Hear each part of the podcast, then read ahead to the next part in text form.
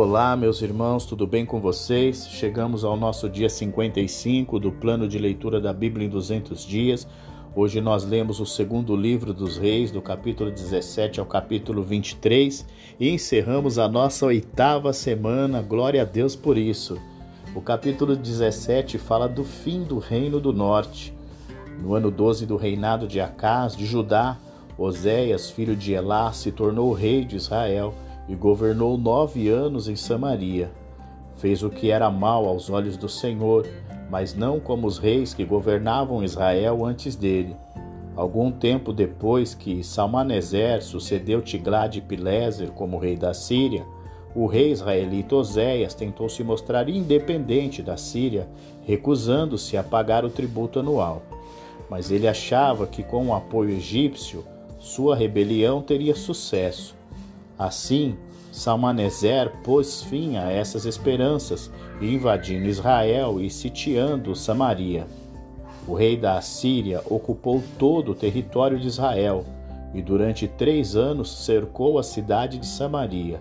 Por fim, no nono ano do reinado de Oséias, o rei assírio conquistou Samaria, exilou os israelitas na Assíria criou assentamentos para eles em Alá, ao longo das margens do rio Abor, em Gozã e nas cidades da Média. Este foi o fim do reino do norte. E isto aconteceu porque os israelitas adoraram outros deuses, pecaram contra o Senhor seu Deus, que os havia tirado da terra do Egito e os livrado do poder do Faraó, o rei do Egito. Seguiram as práticas das nações que o Senhor tinha expulsado de diante deles, bem como as práticas introduzidas pelos reis de Israel. Apesar das advertências claras do Senhor contra isso, repetidamente o Senhor enviou profetas e videntes para advertirem tanto Israel como Judá com esta mensagem: Afastem-se de seus maus caminhos, obedeçam aos meus mandamentos e decretos mas os israelitas se recusaram a ouvir. Foram tão teimosos quanto seus antepassados, que não quiseram crer no Senhor seu Deus. Rejeitaram seus decretos e aliança que ele havia feito com seus antepassados e desprezaram todas as suas advertências. O Senhor se indignou muito com Israel e o expulsou de sua presença. Com isso, restou somente a tribo de Judá mesmo o povo de Judá, porém, não obedeceu aos mandamentos do Senhor seu Deus, pois seguiu as práticas perversas introduzidas por Israel. O Senhor rejeitou todos os descendentes de Israel. Como castigo, entregou-os aos seus inimigos, até que expulsou Israel da sua presença. De acordo com sua política normal, os assírios reassentaram pessoas de outras partes de seu império em cidades do Reino Norte, que agora era conhecido como Samaria. Esses colonos tentaram evitar a punição do Deus de Israel, combinando a adoração a Deus com a sua própria religião. Eles também se casaram com os israelitas que ficaram na terra. Seus descendentes, conhecidos como samaritanos, sendo de sangue e religião mistos, eram desprezados pelos judeus. Mesmo enquanto esses povos adoravam o Senhor, também prestavam culto aos os seus ídolos. Até hoje, os seus filhos e netos continuam a fazer o que os seus antepassados faziam. O capítulo 18 diz a respeito do restabelecimento do culto ao Senhor por Ezequias. No entanto, no terceiro ano do reinado de Oséias, filho de Elá, rei de Israel, Ezequias, filho de Acás, rei de Judá, começou a reinar. Ele tinha 25 anos de idade quando começou a reinar. Assim ele reinou 29 anos em Jerusalém. O nome de sua mãe era Bia, filha de Zacarias. Assim ele fez o que o Senhor aprova, tal como tinha feito Davi. Ou seja, com a destruição do reino de Israel no norte e o desastroso reinado de Acás no sul, a influência síria na Palestina estava no auge. Apesar disso, o jovem rei Ezequias iniciou a ousada tarefa de reformar a religião de Judá e libertar Judá do poder assírio. Ele destruiu todos os santuários idólatras locais, algo que nenhum rei desde Davi tinha sido capaz de fazer. Não houve ninguém como ele entre todos os reis de Judá, nem antes e nem depois. Ezequias percebeu que depois de reverter a política de seu país em relação à Síria, o exército assírio atacaria Jerusalém. Assim, ele se assegurou com o apoio militar do Egito e se revoltou contra a Síria, recusando-se a pagar mais tributos. O que Judá precisava não era de ajuda militar do Egito, mas de uma fé tranquila em Deus. A recente conquista do Reino do Norte pela Assíria deveria ter sido um aviso a Ezequias. Portanto, quando chegou a notícia de Ezequias de que o exército assírio, sob o comando do novo rei Senaqueribe, estava indo para Jerusalém, ele rapidamente preparou defesas da cidade. Acima de tudo, ele encorajou suas tropas a confiar em Deus para a vitória. Mas ao ver a força do, do cerco, Ezequias começou a se arrepender de sua rebelião e se ofereceu para pagar dinheiro a Senaqueribe. Depois de receber um grande pagamento de Ezequias, o rei assírio mostrou que pretendia puni-lo de qualquer maneira. Ele enviou três oficiais superiores para exigir a rendição de Ezequias. Ao ver como suas palavras perturbaram os oficiais de Jerusalém, os assírios falaram com ainda mais ousadia. Procuraram persuadir o povo comum a se render, prometendo tratá-los bem nas terras para onde os levariam. Seu grande erro, no entanto, foi insultar a Deus, alegando que ele não era mais forte do que os deuses de outras nações que os assírios conquistaram. O capítulo 19 relata a afronta do general Senaqueribe ao Deus vivo e a indignação do rei Ezequias. Portanto, quando o rei Ezequias ouviu o relatório desses homens, ele rasgou as suas roupas e se cobriu com um pano de saco e foi ao templo do Senhor. Depois disse a Eliaquim, a Sebiná e alguns dos sacerdotes mais velhos que se cobrissem de pano de saco e fossem à casa do profeta Isaías, filho de Amós. Quando Ezequias mandou perguntar sobre a situação a Isaías, a resposta deixou claro que Deus não toleraria a zombaria dos assírios.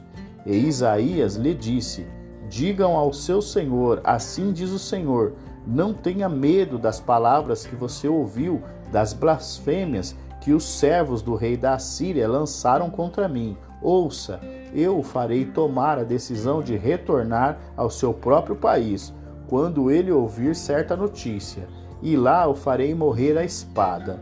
O oficial assírio soube que o rei da Assíria havia saído de Laquis e que estava lutando contra a cidade de Libiná.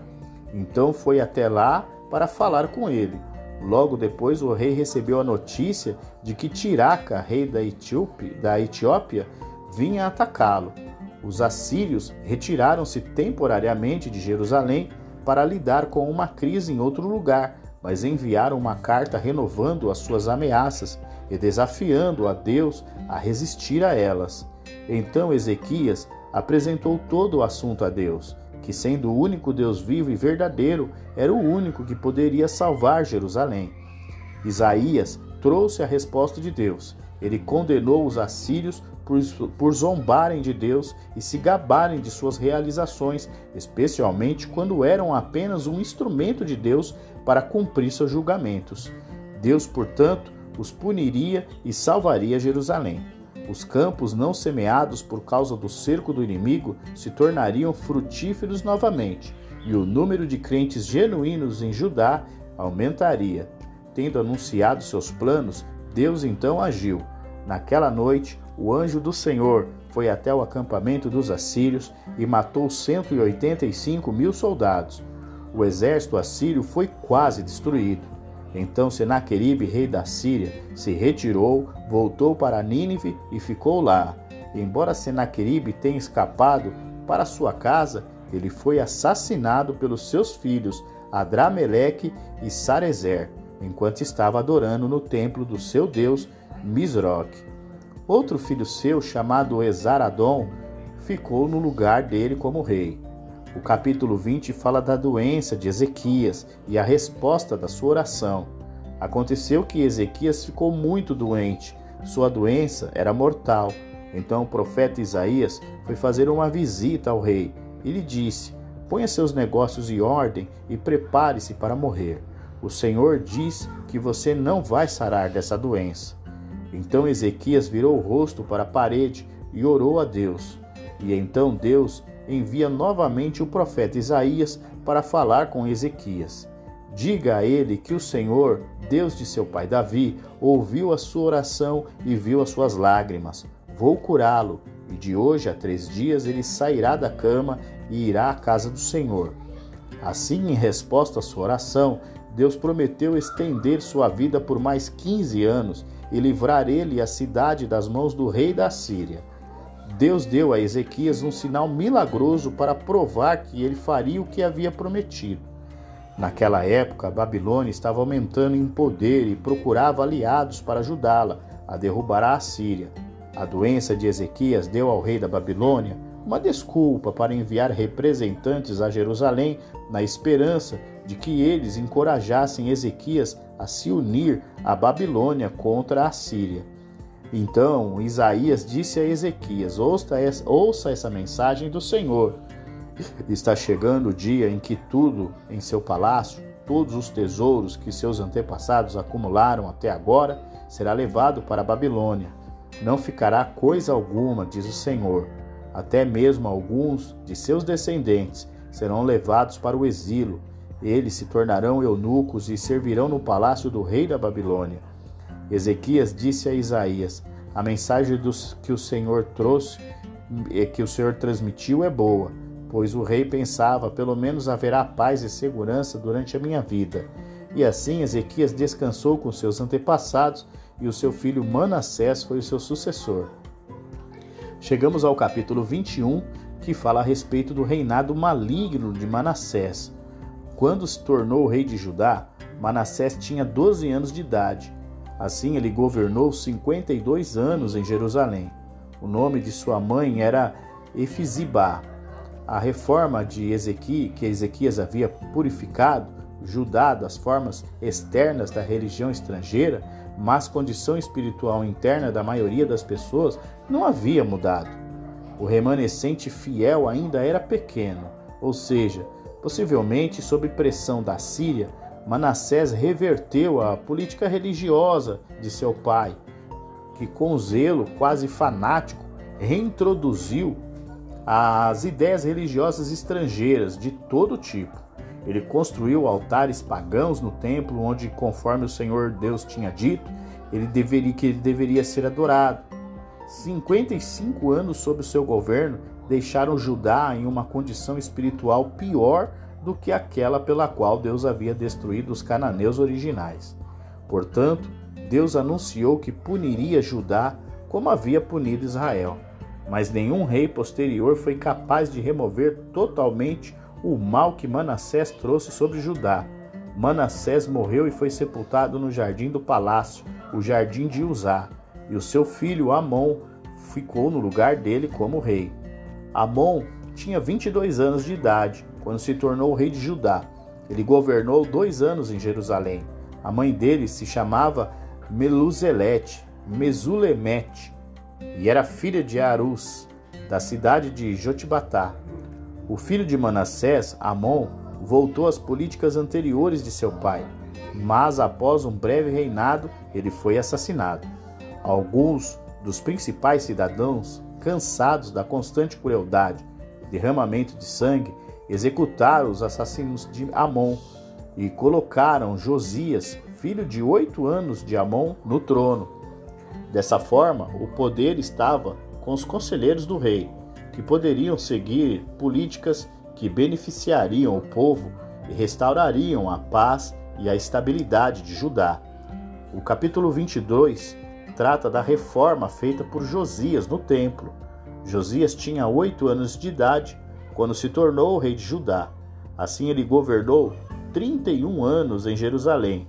A mãe dele se chamava Gedida e era filha de Adaías, da cidade de Boscate. Portanto, ele fez o que o Senhor aprova e seguiu o exemplo do seu antepassado rei Davi, sem desviar-se nem para a direita e nem para a esquerda. Portanto, incluiu na reforma de Josias um projeto de amplos reparos no templo, que havia sido danificado durante os reinados de Manassés e de Amon. Assim, a essa altura, o poder assírio já havia enfraquecido consideravelmente, o que permitiu que Josias executasse o seu programa de reforma sem interferência externa. Ele até estendeu seu poder ao território conquistado do antigo Reino Norte. Durante os 57 anos em que Manassés e Amon reinaram, 55 de Manassés e 2 de Amon, uma nova geração cresceu em Judá que nada sabia da lei de Deus dada por Israel por Moisés. Josias enviou, envia Safã, o escrivão, para falar com o grande sacerdote Uquias referente ao conserto do templo. Quando os trabalhadores estavam fazendo o conserto, o sacerdote Uquias acha o livro da lei no templo, ou seja, algum dos rolos desta lei havia muito tempo estava esquecido. Josias, a ler os rolos, ficou chocado ao saber o quão longe Judá se afastou de Deus.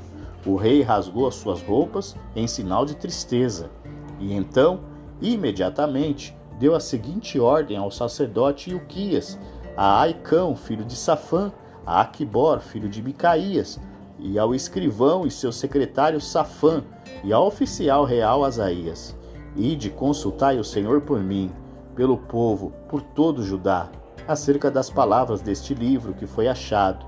Deus está irado conosco, porque os nossos antepassados não fizeram o que este livro está mandando. Assim, os mensageiros foram falar com uma profetisa chamada Ulda, que morava no bairro novo de Jerusalém. Eles contaram a ela o que havia acontecido. Assim, ela lhes disse que voltassem e dessem ao rei a seguinte mensagem: Eu, o Senhor, o Deus de Israel, vou castigar a cidade de Jerusalém e todo o seu povo, como está escrito no livro que o rei leu. Mas você que se arrependeu e se humilhou diante do Senhor, quando ouviu o que eu disse contra esta cidade e contra os seus habitantes, eu certamente o ouvi, diz o Senhor. Portanto, só enviarei a calamidade anunciada depois que você tivesse reunido aos seus antepassados e tiver sido sepultado em paz. Você não verá a desgraça que trarei sobre esta cidade. Enfim, nós chegamos ao nosso capítulo de número 23, que fala da extensão das reformas de Josias. No entanto, Josias não desanimou com a profecia do julgamento de Judá. Em vez disso, ele intensificou os seus esforços para mudar seu povo. Sua reforma maior começaria agora. Assim, para obter a cooperação de todos os cidadãos importantes, ele explicou a lei a eles o conteúdo do livro, no qual estava baseado suas reformas, e os convidou a se unirem a ele na renovação da aliança com Deus. Então, com zelo intransigente, Josias removeu todos os sacerdotes idólatras, destruiu todos os santuários e objetos sagrados associados a outros deuses, tanto em Judá quanto no antigo Israel, ou seja, após a remoção dos santuários do país, ele centralizou a adoração de Judá em Jerusalém, onde poderia ser supervisionada de maneira adequada. A maioria dos sacerdotes vieram morar em Jerusalém. Em Betel, ele queimou os ossos dos falsos profetas no próprio altar e depois os destruiu, conforme predito por um profeta da época anterior, no qual ele teve o cuidado de não, de não danificar o túmulo onde estavam os ossos do profeta. Do lado positivo, Josias restabeleceu a adoração a Deus ao guardar a Páscoa. A festividade tinha um significado adicional nesta época, pois simbolizava uma nova libertação da escravidão. Ele também ordenou a remoção de todos os deuses domésticos privados e proibiu todas as formas de espiritismo, leitura de sorte, Além de Ezequias, Josias foi o único rei de Judá a receber elogios que estavam escritos no livro dos reis. No entanto, as reformas de Josias não foram suficientes para remover as ideias idólatras profundamente arraigadas na mente e no coração do povo. mas poucos foram genuinamente convertidos a Deus. E não removeu a sua, por isso Deus não removeu a sua sentença anterior de julgamento. Enquanto Josias reinava em Judá, grandes mudanças estavam ocorrendo nos países mais poderosos da região, ou seja, a mais importante dessas mudanças foi o declínio da Síria e a ascensão da Babilônia. Portanto, durante os anos de declínio do poder da Síria, o Egito aproveitou a oportunidade para estender a sua influência. Mas a Babilônia havia chegado ao poder e conquistou Nínive. O faraó Neco do Egito, temendo essa expansão da Babilônia, foi ajudar o que restava da Síria a resistir à Babilônia. Ele, sem dúvida, esperava que a Assíria ainda pudesse formar algum tipo de barreira de defesa entre o Egito e a Babilônia. Josias aparentemente viu essa aliança dos sírios com o, Egito como uma ameaça à independência de Judá, e ele preferiu que a Assíria permanecesse fraca e tentou impedir o Egito de ajudá-la. E isso provou ser um movimento fatal. Judá foi derrotado e Josias morto em batalha. Por decisão dos principais oficiais de Judá, o segundo filho de Josias, Joacás, foi feito o novo rei. Enquanto isso, com a expansão do poder babilônico, a Assíria entrou em colapso e a sua identidade nacional desapareceu. O faraó Neco agora se considerava o controlador de Judá e não aceitaria o rei escolhido pelo povo de Judá. Portanto, Joacás foi lançado na prisão e mais tarde levado para o Egito, aonde acabou morrendo. Em vez disso, Neco fez do irmão mais velho de Joacás, Jeoaquim, rei, e impôs um alto imposto a Judá. E assim, nós encerramos o nosso dia 55 do plano de leitura da Bíblia em 200 dias. Amanhã é a nossa folga, nós iremos descansar e retornaremos somente na segunda-feira. Um grande abraço para você e eu te aguardo. Até lá!